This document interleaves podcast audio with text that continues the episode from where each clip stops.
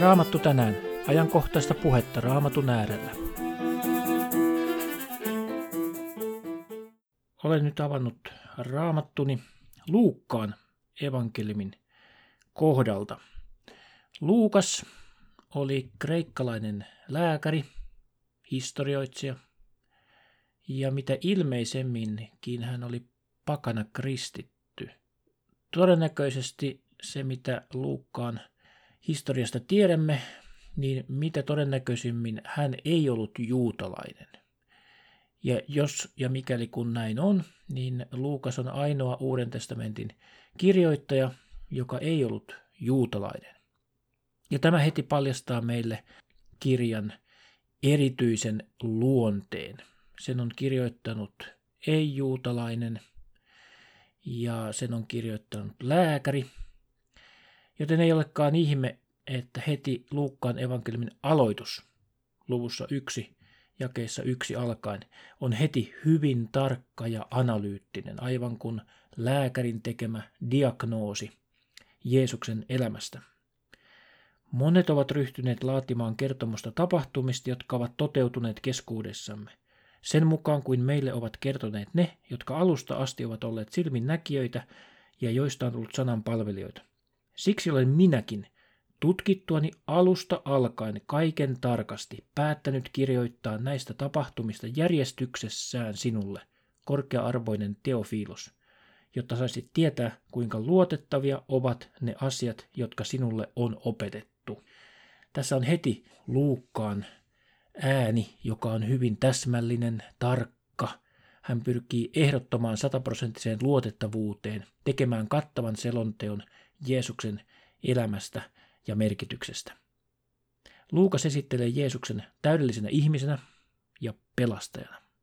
Teofilus, johon Luukas tässä viittaa, tarkkaa tietoa ei ole siitä, kuka tämä Teofilus oli, mutta tästäkin voimme päätellä, että hän oli joku korkea-arvoinen henkilö.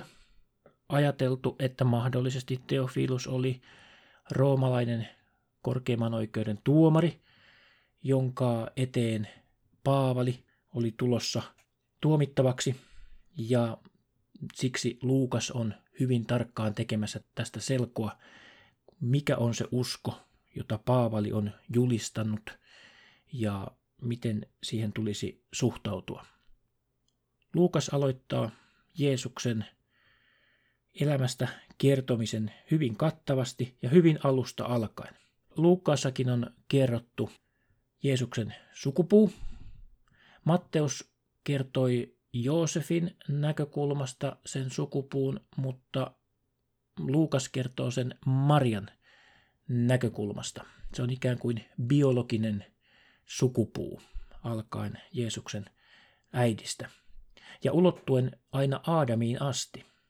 Matteuksen evankeliumin sukupuu, sehän ulottui ainoastaan Daavidin asti. Jolloin Matteus taas juutalaisena kirjoittain juutalaisille halusi osoittaa, että Jeesus on Daavidin valtaistuimen oikeutettu perillinen Daavidin sukua, mutta tässä Luukas pakana kristittynä haluaa osoittaa, että Jeesuksen sukupuu ulottuu aivan sinne ensimmäiseen ihmisen Aadamiin asti. Ja se kuvaa sitä, että Jeesus on koko maailman vapahtaja. Ei ainoastaan juutalaisten, vaan kaikkien ihmisten luvattu Messias, vapahtaja, pelastaja. Luukas oli Paavalin läheinen ystävä ja matkakumppani. Luukas itse ei ollut Jeesuksen opetuslapsi. Mahdollisesti hän ei ollut koskaan ollut Jeesuksen seurassa, mutta Luukas haastatteli hyvin tarkoin kaikkia silminnäkijöitä, kaikkia niitä, jotka olivat eläneet Jeesuksen seurassa, olleet hänen opetuslapsiansa ja ylipäätänsä kuulleet hänen opetuksiansa ja eläneet Jeesuksen kanssa. Joten Luukas hyvin huolellisesti perehtyy silminnäkijä havaintoihin Jeesuksesta. Se, että Luukas oli lääkäri, Luukas hyvin tarkoin kuvaa erilaisia ihmeitä, joita Jeesus teki. Ja näistä ihmeistä, joita Luukas kuvaa, niin viisi kuudesta ihmeestä on nimenomaan terveeksi tekemisen ihmeitä. Jeesus parantaa sairaita. Ei ihme, että tämä kiinnittää juuri Luukkaan huomion. Luukas suhtautuu näihin sairauksiinkin hyvin analyyttisella tavalla. Esimerkiksi siinä, missä Markus kertoo Pietarin Anopin kuumeesta, niin Luukas hyvin tarkoin analysoi sitä sairautta ja kuvaa sen tarkemmin korkeaksi kuumeeksi. Luukas on evankeliumissaan hyvin kiinnostunut ihmisistä, siitä mitä Jeesuksen seura ja Jeesuksen esimerkki ja Jeesuksen teot vaikuttavat ihmisten elämään. Luukashan kirjoitti myös apostolien teot, joten Luukkaan historian kirjoitus jakautuu kahteen osaan sekä tähän evankeliumiin Luukkaan mukaan että sitten apostolien tekoihin. Luukkaan kirja on hyvin helppolukuinen. Se on hienoa korkeatasoista kieltä. Jeesuksen elämää kuvataan hyvin konkreettisesti ja hyvin loogisessa, kronologisessa järjestyksessä. Kieli on hyvää ja tempaa mukaansa ja evankeliumi Luukkaan mukaan on hyvin helppo ja miellyttävä lukukokemus. Se on hyvin täsmällinen, hyvä kokonaisuus, esitys Jeesuksen elämästä. Se on kaikkein laajin näistä evankeliumista. Luukas oli syntyisin luultavasti Antiokiasta, Syyrian puolelta, ja kirkkohistorioitsijat kertovat, että hän säilyi naimattomana ja kuoli korkeassa 84 vuoden iässä. Erityisesti Jeesuksen inhimillisyyttä ja myötätuntoa ihmisiä kohtaan kuvataan Luukkaan evankeliumissa.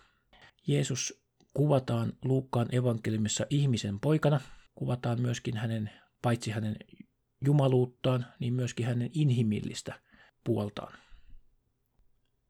Luukkaan evankeliumin avainjae löytyy luvusta 19 jakeesta 9 ja 10. Siellä kuvataan, miten Jeesus tuo pelastuksen Sakkeuksen perhekunnalle. Sakkeushan oli veronkerääjä, publikaani, heidän esimiehensä hyvin rikas, pienikokoinen, kiipesi viikuna puuhun, mutta kohtasi Jeesuksen ja sai syntinsä anteeksi. Ja avainjakeet löytyvät tämän tapauksen jälkeen. Niin Jeesus sanoi hänestä, tänään on pelastus tullut tälle perhekunnalle. Onhan hänkin Abrahamin poika, sillä ihmisen poika on tullut etsimään ja pelastamaan sitä, mikä on kadonnut. Tässä avainjakeessa nimenomaan tulee ilmi, miten Jeesus, ihmisen poika, on pelastaja. Hän on tullut pelastamaan ihmiskunnan. Hän on tullut etsimään ja pelastamaan kadonneita. Jälleen käytetään sanaa pelastus. Luukas käyttää pelastus sanan johdannaisia sekä substantiivina kuvaamaan Jeesuksen mukanaan tuomaa vapahdusta, pelastusta, että myöskin sitten Luukas paljon käyttää verbiä pelastaa ja kuvaa, mitenkä nyt, tänään on pelastuksen päivä. Jeesus on tullut maailmaan ja hän auttaa ja vapahtaa kansansa synneistä. Luukas on kirjassaan hyvin kiinnostunut ihmisistä. Hän suhtautuu heidän lääkärin ja toisaalta historian kirjoittajan kiinnostuksella. Erityisesti Luukas kiinnittää huomionsa kuuteen ihmisryhmään. Ensinnäkin samarialaisiin.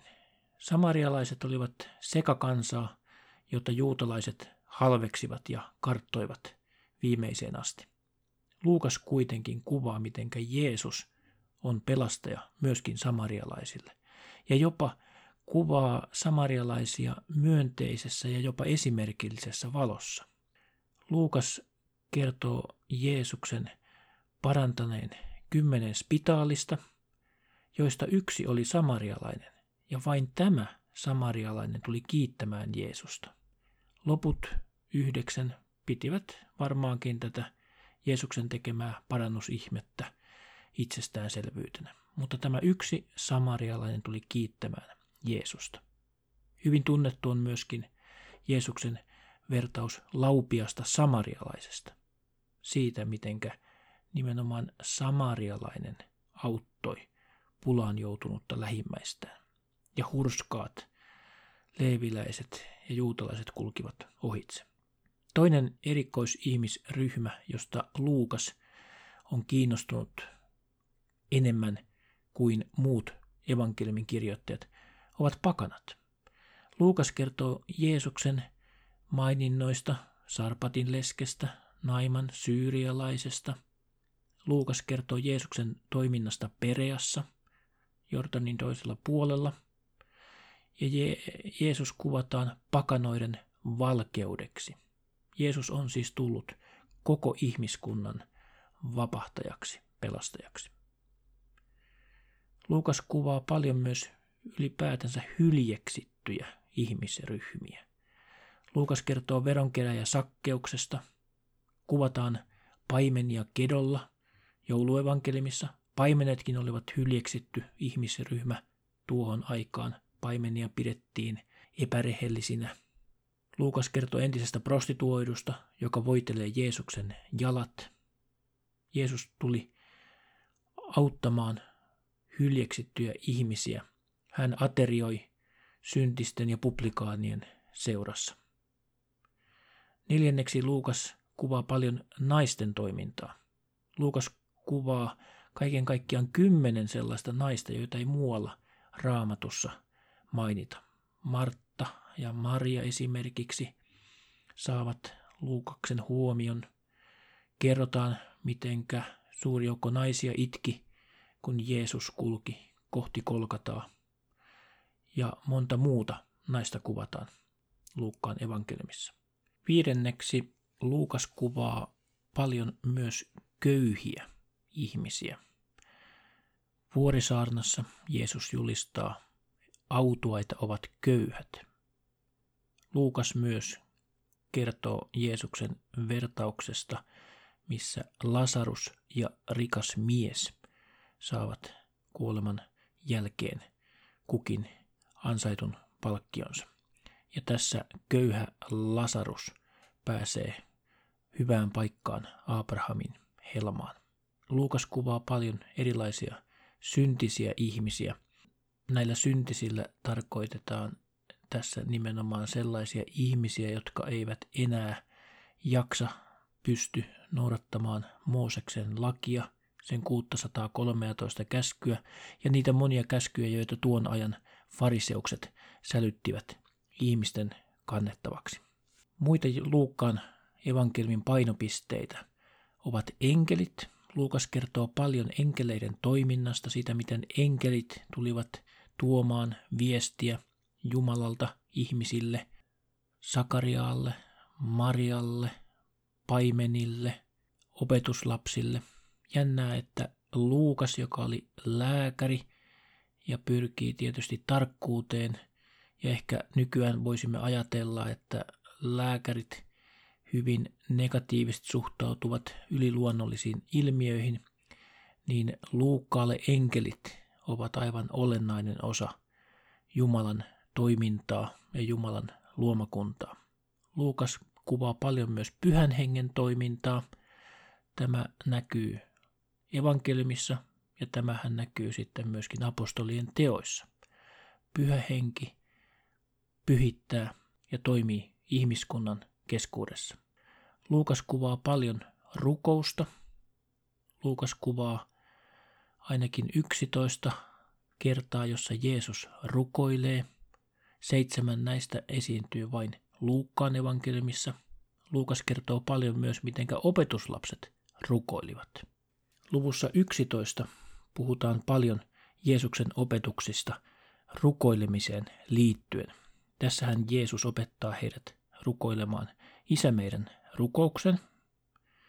Sen lisäksi Jeesus opettaa rukoilemisesta jakeessa viisi alkaen. Vielä hän sanoi heille, ajatelkaapa, että joku teistä menee keskellä yötä ystävänsä luo ja sanoo hänelle, ystäväni lainaa minulle kolme leipää, Eräs ystäväni on matkallaan poikennut luokseni eikä minulla ole mitään, mitä tarjoaisin hänelle. Toinen vastaa sisältä. Älä häiritse minua. Ovi on jo lukossa ja lapseni ovat kanssani nukkumassa. En voi nousta antamaan sinulle. Minä sanon teille, vaikka hän ei nousekaan antamaan hänelle sen tähden, että hän on ystävä, hän nousee kuitenkin siksi, että toinen hellittämättä pyytää ja antaa hänelle niin paljon kuin hän tarvitsee. Niinpä minä sanon teille, Anokaa niin teille annetaan, etsikää niin te löydätte, kolkuttakaa niin teille avataan.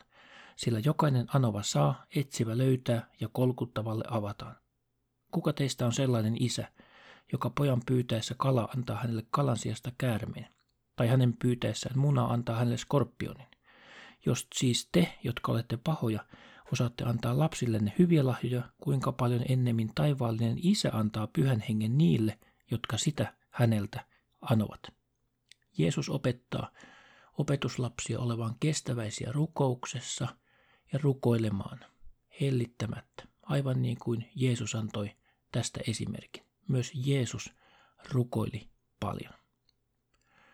Yksi Luukkaan painopistealueesta on iloisuus. Luukas paljon kertoo ilosta, jota Jeesuksen seura sai aikaan. Luukas kuvaa itsekin, miten Jeesus riemuitsi pyhässä hengessä. Luukas käyttää paljon ilo-sanaa ja sen johdannaisia. Luukas kertoo Jeesuksen vertauksesta, missä syntyy suuri ilo taivaassa, kun yksikin syntinen tekee parannuksen. Eräs Luukkaan painopiste on universaali evankeliumi. Jeesuksen sanoma on tarkoitettu koko ihmiskunnalle, ei vain juutalaisille. Luukas kertoo, miten 70 opetuslasta lähetetään jokaiseen kaupunkiin ja paikkaan julistamaan evankeliumia. Matteuksen evankeliumissa opetuslapsia myöskin lähetetään evankeliumaan, mutta Matteuksen evankeliumissa opetuslapsia lähetetään vain Israelin kadonneiden lampaiden luo.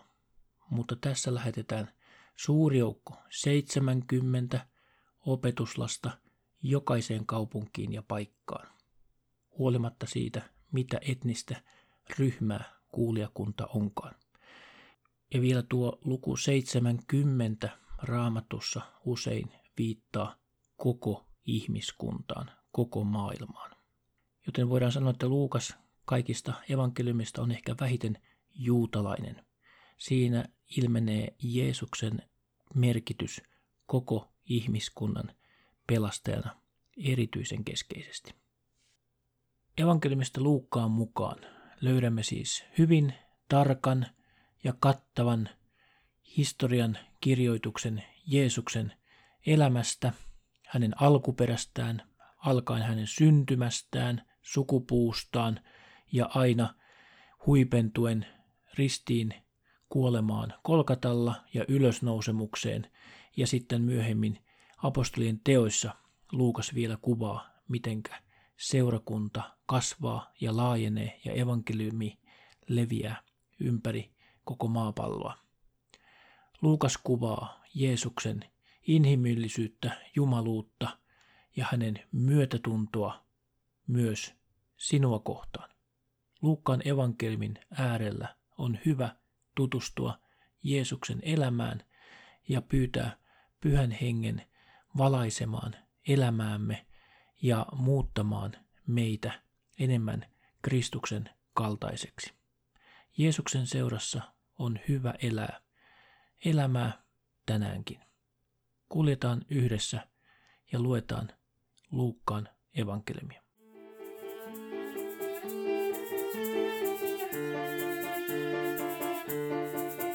Maranata, Herramme tulee. Herran Jeesuksen armo olkoon teidän kanssanne.